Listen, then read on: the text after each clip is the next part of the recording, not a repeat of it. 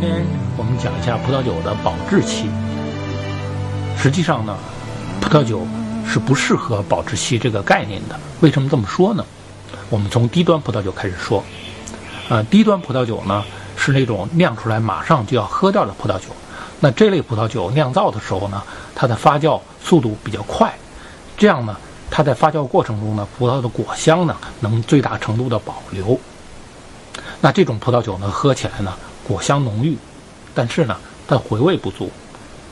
那这类葡萄酒呢，酿好以后呢，需要在一两年以后就喝掉。那过了两年呢，就不太好喝了，因为没有果香了，又没有回味儿。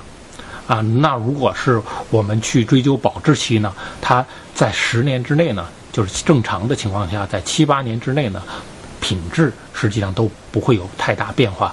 中档葡萄酒的适饮期呢，在酿完了的第三年到第八年之间，葡萄酒的化学性质呢，比白酒要活跃很多。那这个中档葡萄酒在第八年以后呢，陈放第八年以后，单宁酸继续反应，那就会。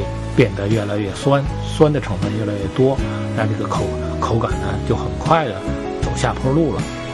高档葡萄酒呢，这个适饮期呢可以达到十年、二十年或者三十年或者更久，那这也正是高档葡萄酒的神奇和奥妙之所在。